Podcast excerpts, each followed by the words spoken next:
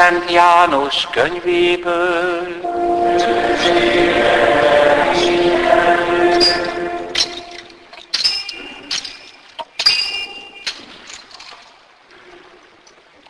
Föltámadása után Jézus egy alkalommal így jelent meg tanítványainak a Tibériás tópartján. Együtt voltak Simon Péter és Tamás mellék nevén Didimus, továbbá a galileai Kánával való Natánael, Zebedeus fia és még két másik tanítvány. Simon Péter így szólt hozzájuk, megyek halászni. Mi is veled megyünk, felelték. Kimentek a bács bárkába, szálltak, de azon az éjszakán nem fogtak semmit. Amikor megvérelt Jézus ott állt a parton. A tanítványok azonban nem ismerték föl, hogy Jézus az. Jézus megszólította őket. Fiaim, nincs valami ennivalótok? Nincs, felelték. Erre azt mondta nekik. Vessétek ki a hálót a bárka jobb oldalán, ott majd találtuk. Kivetették a hálót, és alig bírták visszahúzni a tömérdek haltól. Erre az a tanítvány, akit Jézus szeretett, így szólt Péterhez. Az Úr az. Ami Simon Péter meghallott, hogy az Úr az, magára öltötte köntösét, mert neki volt vetközve, és beugrott a vízbe. A többi tanítvány követte a bárkával. A hallal, a hallal teli hálót maguk után húzták. Nem voltak messze a parttól, csak mintegy 200 könyöknyire. Amikor partot értek, izzó parazsat láttak, s rajta halat, mellette még kenyeret. Jézus szólt nekik, hozzatok a halból, amit most fogtatok. Péter visszament és partra vonta a hálót, amely tele volt nagy hallal, szám szerint 153-mal. Bár ennyi volt benne, nem szakadt el a háló. Jézus hívta őket, jöjjetek, egyetek. A tanítványok közül senki sem merte megkérdezni, ki vagy, hiszen tudták, hogy az Úr az. Jézus fogta a kenyeret és adott nekik ugyanígy a halból is. Ez volt a harmadik eset, hogy a halálból való feltámadása után Jézus megjelent nekik. Miután ettek, Jézus megkérdezte Simon Pétertől, Simon, János fia, jobban szeretsz engem, mint ezek? Péter így szólt, igen, Uram, te tudod, hogy szeretlek. Erre Jézus azt mondta neki, legeltesd bárányaimat. Aztán újra megkérdezte tőle, Simon, János fia, szeretsz te engem? Ő azt felelte, igen, Uram, tudod, hogy szeretlek. Erre azt mondta neki, legeltes juhaimat. Majd harmadszor is megkérdezte tőle, Simon, János fia, szeretsz engem?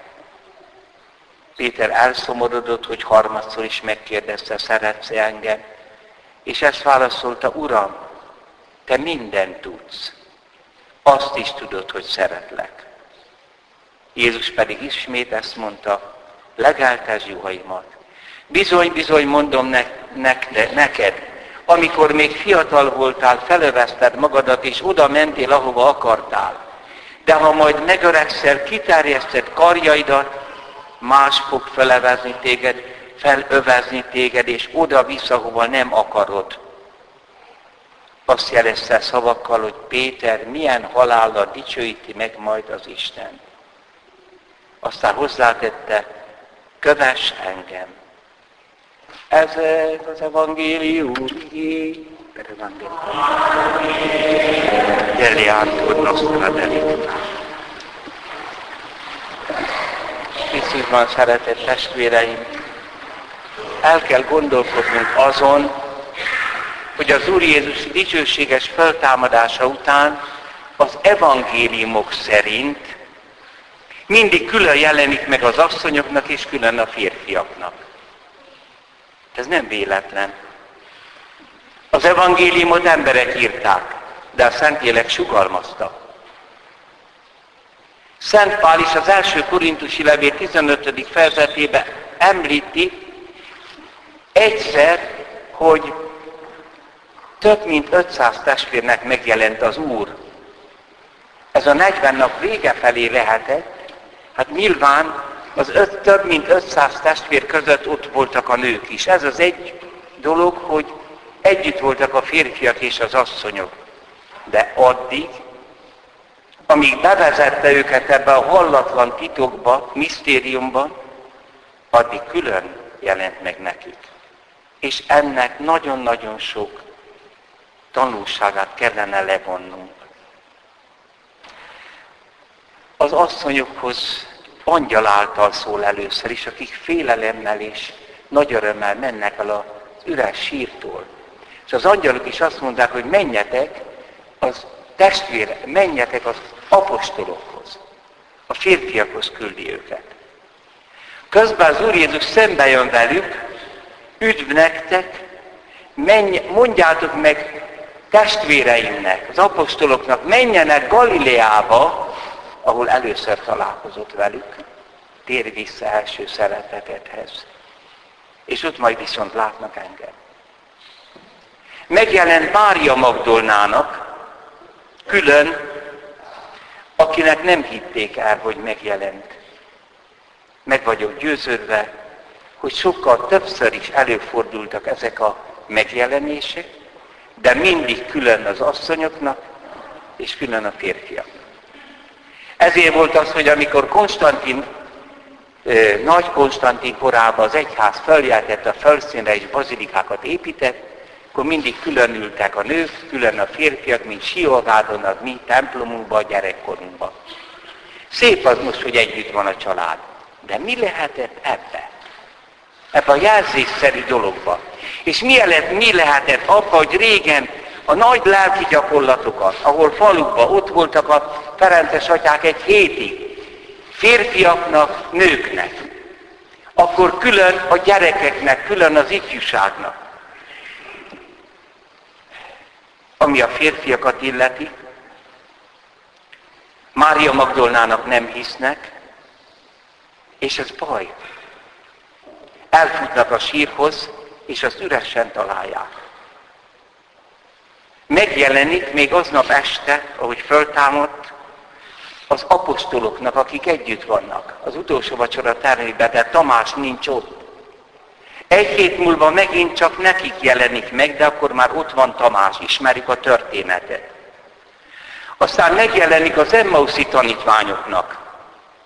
Az első korintusi levél 15-ben említi azt is Pál, hogy külön Jakabnak megjelenik, az unokatestvérnek. Igen, majd sokkal később egyszer Saulnak. A föltámadó teljesen másképp közli magát az asszonyokkal, mint a férfiakkal. Mert mindegyiknek külön útja van az Istenhez. Az asszonyok az elsősége a Szentírásban egészen nyilvánvaló. Ehhez nem kellett a feminizmus, hogy fölnyissa a szemünket.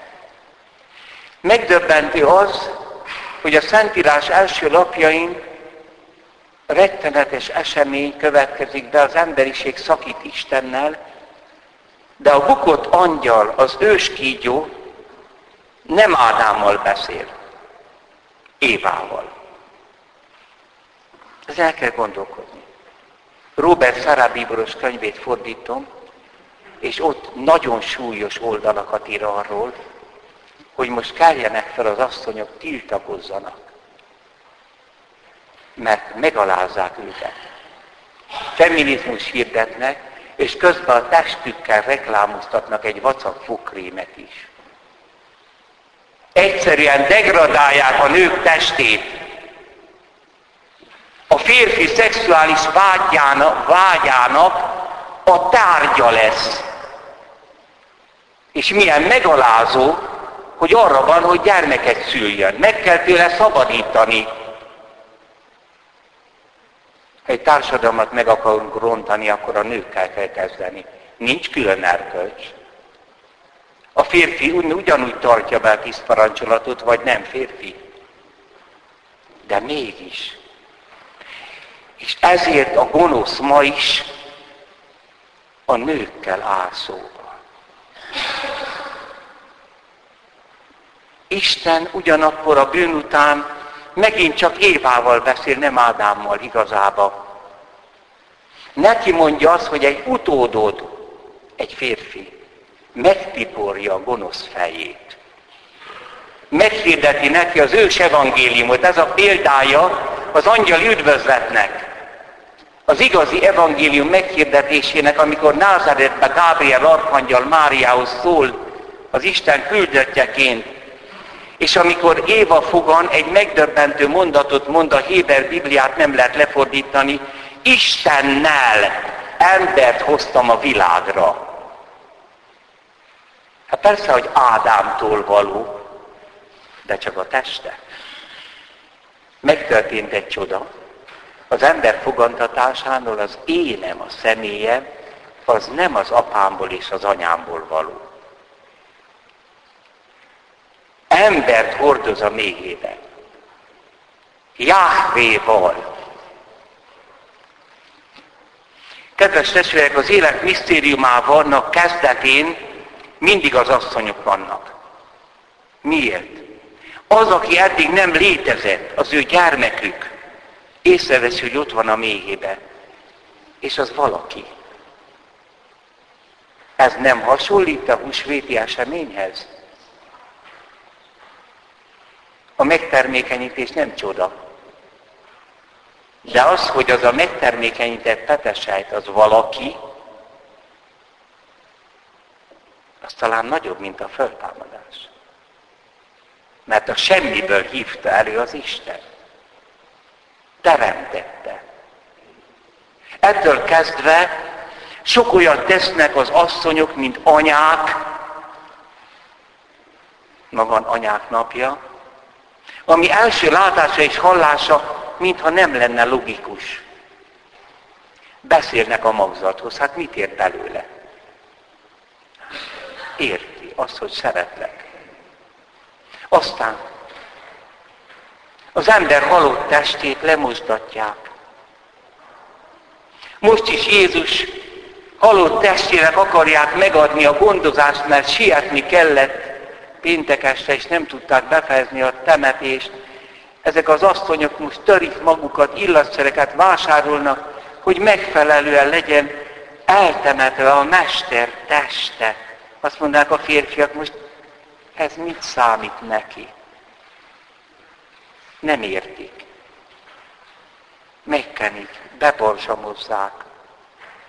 Meg gondoljunk arra az asszonyra, aki Jézus halál előtt igen drága nádusz kenetet öntött Jézus lábára, és Judás megjelen, megjegyezte, nem kellett volna a szegényeknek adni. És azt mondja az evangelista, azért mondta, mert tolvaj volt. Aki azt mondja, hogy a Notre Dame-ra fordított pénzt a szegényeknek kell adni, az tolvaj. Nézzetek utána. Milliárdjai vannak. Itt át van ám világítva az emberi történelem, vigyázz. És még virágot is tesznek a sírra, még gyertyát is gyújtanak. Mert tudják, hogy az élet jött és megy, de él.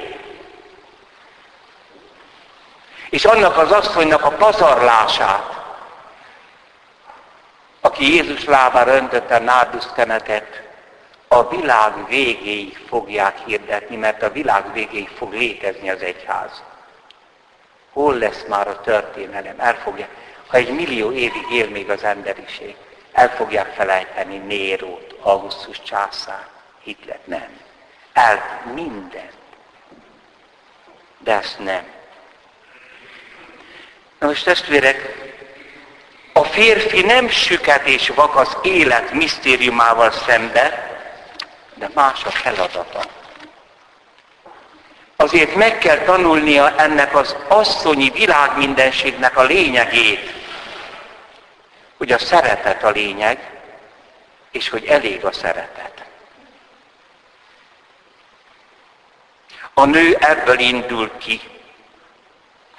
De persze, amióta elszakadt az Éva és Ádám Istentől, azóta azért megváltásra szorul az asszony szeretete, és a férfi logikája is.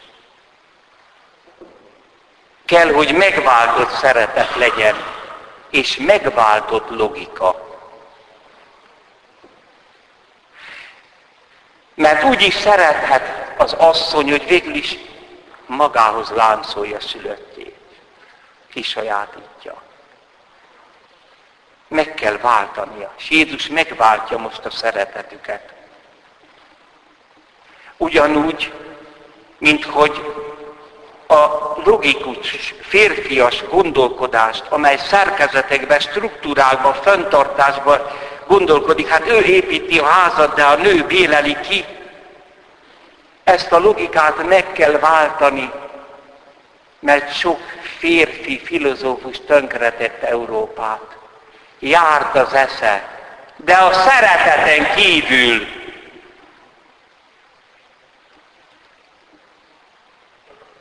Ez nem azt jelenti, hogy a nő nem logikus, de a logikája szeretetből indul ki. És kell, hogy az igazi szeretetből induljon ki a logikája. Mi az Istentől elszakadt asszonyi szeretetből. A férfi logikája viszont, az igazi logika, a szeretethez vezet. Majd látjuk a mai evangéliumot. Simon de Beauvoir, a feminizmusnak egyik nagy elindítója. Az ő női logikája nem a szeretetből indult ki. Azt mondta, hogy a magzat az egy daganat. Azt el lehet távolítani. Idegen test. Akadályozza a kényelmes életbe. Íme Isten irgalmazzon neki persze, ő szimbólum nem adok konkrét Simon de Beauvoirról beszélek. Rettent és veszélyes tud lenni egy nő, ha szereteten kívül gondolkodik. De milyen óriás tud lenni, ha rádöbben az, az ő nőiességére, mint Simon Weil, korunknak múlt században ért ez a zsidó lány, az egyik leglogikusabb gondolkodó. És ott van a Simone de Beauvoir barátja, Jean-Paul Sartre. A logikája nem vezet el a szeretethez. Mert szereteten kívüli logika a csömörhöz vezet. A megváltott szeretet és a megváltott logika húsvét legnagyobb ajándéka. A nő megváltott szeretete egy megváltott gondolkodáshoz vezet. És erre a női logikára szükségünk van, mert a világ kihűlne. Óriási tehetsége ez a nőnek. De meg kell váltani a szeretetét. Mária Magdolnában semmi tisztátalan szeretet nem volt Jézus iránt. Ez, ez egy mai kivetítése a mai perverz világnak. De mégis úgy ragaszkodott hozzá, hogy a mester. Hát, hát vissza szeretném hozni ebbe a világba. Megijesztettél bennünket, de ugye minden jó lesz, újra eljössz, és Márta felszolgál neked, én meg ott ülök a lábaidnál, és minden a régi észre se veszi, hogy ott áll a föltámadott. És tipikus a nőnek a megtérése. Nem az a megtérés, hogy el kell beszélni nekik, mint az Emmauszi úton, és kifejti az írásokat. Azt mondja, Mária megszólítja. És most megváltja a szeretetét. Engedj el engem. Én foglak titeket magammal vinni, nem pedig ti fogtok visszahozni. A férfinak a logikáját kell megváltani. És ezt teszi Jézus. És akkor ez a logika egy mérhetetlen nagy szeretethez fog vezetni. A férfiak ezért a második helyen vannak. A föltámadás felismerésében. Már csak azért is, mert az élet misztériumában az asszonyokra oda kell neki figyelniük. Tehát vétettek, amikor csak úgy lerázták magukról Mária Magdolnát, meg az asszonyokat, hogy angyalok jelentek meg, és azt mondták, hogy él. Az élet megjelenését nem hinni kell, hanem elfogadni. És hogyan közelít a föltámadt Jézus a férfiakhoz? A logikájukat váltja meg. Az Emmauszi tanítványok. Ez a két zsidó, nagyon logikus. A messiás. Hát mi azt reméltük, hogy ő szabadítja meg Izraelt. Hát tudjuk, hogy a messiás az Izrael szabadítója lesz. Most pedig a római fogságba élünk. Tehát az lett volna a szerepe, és főleg ő még csodát is tett, hát ezt vártuk tőle, hogy megszabadítsa a római igától. Hát nem ez a logikus? És Jézus elkezdi a nagy tanítást. A Tórán kezdve, a profétákon végig kifejti nekik. Mit? Talán azt, amit Szent Ágoston mond, Deugráciás diákonusnak, aki azt mondja, hogy nagyon szerethette ez a nagy püspök ezt a diákonust, mert egy hatalmas dolgozatot ír. Azt kéri tőle, hogy mondd meg nekem, Ágoston atyám, mit és hogyan tanítsak ezeknek a felnőtt észak-afrikai parasztoknak, akik meg akarnak keresztelkedni. Minden évben ugyanazt mondom, és már unom a szövegeimet. Azt mondja, minden taníts a világ kezdete óta, de csak nagy vonalakba, és arra hegyezt ki, hogy téged szeret az Isten. Hát ez az a tanítás, amit a föltámadott adott, ezeknek a nagyon logikus következtetésekkel előálló két zsidó férfinak, az Emmausba indulóknak, érvelt Jézus. És azt kérdezte, hogy miről vitatkoztok? Ez a szó azt jelenti, hogy érveket dobáltok egymásnak. És ezekben az érvelésekben ő is beleszól. Egyet kihagytok. Hogy Isten a szeretet. És ő el akar jönni. Hát az is meg volt jövendőlve, hogy Emmanuel, hogy velünk levő Isten lesz. És hát a mai evangélium Kedves testvérek, egy bámulatos dolog ez. Egyébként még arra is hadd utaljak, hogy azért az apostolokban volt valami. Az a férfias dolog, hogy mi ki vagyunk választva 12-en, hogy folytassuk Izrael történetét, 12 ö, pátriárka. Ezért nem lehet pappá szentelni a nőt. Ez a protestantizmus tévedése tévednek Luther ellen és tévednek Calvin ellen. Bár ők nincsenek felszentelve, tehát meg van engedve katolikus szempontból. De ez egy intézmény.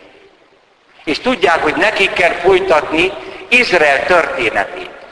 Meg vannak bízva, ők pátriárkák, ők urak, ők fejedelmek. Isten országára vannak kiválasztva. És kiveszett el Júdás, aki nem maradt ott. Tamás is veszélybe került, mert az első megjelenésén nem volt velük. Személyre is veszélyte az Úr hogy hogy hagytad el a többit. A tizenkettő. Mert ez a tizenkettő ez egy intézmény, akkor is tizenkettőnek illik nevezni, hogyha néha tizen vannak, máskor tizenegyen. Ma pedig több mint három ezer, tudnénk püspök. Együtt voltak, de nem tudták, hogy miért maradtak együtt hiányzott az Isten fiának, Jézusnak az a szeretet, amit éreztek, de még nem tudták, hogy kicsoda Jézus. És azt mondja Simon, megyek halászni. Veled megyünk. Azért egy, itt, itt egy, egy napokat kéne ezen gondolkodni. Hát most mi vagytok ti? Halász KFT. Hát ki szedett benneteket össze? Hát ti nem együtt dolgoztatok. Miért vagytok ti együtt? Mi az, hogy együtt halásztok? Ők a cselekvők, de nem értik, hogy mi ez az egész. Jézus ott áll a parton, vesétek ki a hálót. egész éjszaka semmit se fogtunk. Kivetik, és megtörténik a jár, a csoda. És ki az, aki azt felismeri Jézust, az Úr az? János, aki attól az órától, a kereszthalál órájától Máriát a házába fogadta. Szellemileg fordítva van, Mária fogadta fiának. Abban a női misztériumban részesült, a szeretetben, ahol az élet él, ahol az életbe vetett remény sose hull ki, hal el. És Péter ezt meghallotta, Hát most vagy nagyon logikus volt Péter, vagy nagyon logikátlan. Mind a kettő jellemző rá néha, össze-vissza cselekszik néha.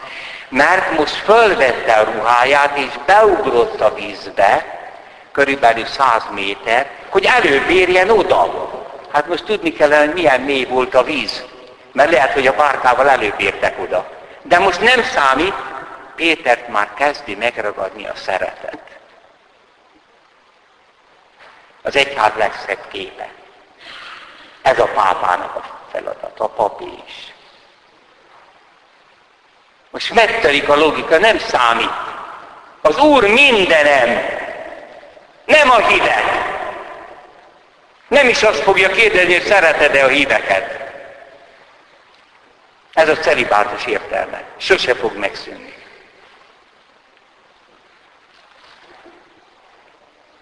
És akkor az Úr Jézus mit kérdez tőle? Kezdődik egy beszéd. De ez a beszéd egy vallomás. Jobban szeretsz, mint ezek. Mert amikor utoljára együtt voltak, azon vitatkoztak, hogy ki a nagyobb, tipikus férfi dolog. Melyik püspöki szék a nagyobb rangú. Engem, engem előbb hívott meg nálatok, mondhattál volna András. Péter meg azt mondja, nem rád bízta az egész egyházat. Azt mondta, hogy te vagy a kőszikla. János pedig mondhatta azt, hogy én nyugtattam a keblén a fejemet, mert az nem egy érzelmi dolog, az azt jelenti, hogy ő az örökös. És hát ezen veszekedtek. Ez a szituáció maradt. És most Jézus ebben a szituációban kérdezi, hogy jobban szeretsz, mint ezek, és olyan naívan. Ez tipikus Péter. Persze. Milyen naív. Hát csak harmadszorra tudja azt mondani, hogy Uram, Te mindent tudsz. Ugye azt is tudod, hogy szeretlek, mert én már azt se tudom. Ahányszor megvallja a szeretetet Jézus iránt, és nyilvánvaló, hogy itt nem egy férfi egy másik férfinak mondja, hogy szeretlek. Hát azt is lehet a testvéremnek például. Hanem itt a halálból föltámadott Isten fiának mondja. Tehát a papi élet és a püspöki és a pápa élete az, hogy szeretlek. Amit az asszony mond, a mélyében megjelenő kis életnek. Mindenestül szeretlek. De mivel én megtagadtalak, én azt sem tudom már. Tehát itt vége a logikának, én nem tudok már gondolkodni. Te gondolkodj helyettem, ugye te azt is tudod, hogy szeretlek téged. Testvéreim, folytassátok ezt az elmékedést.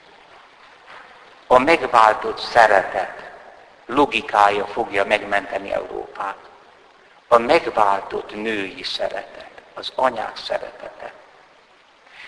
És a megváltott logika szerető képessége,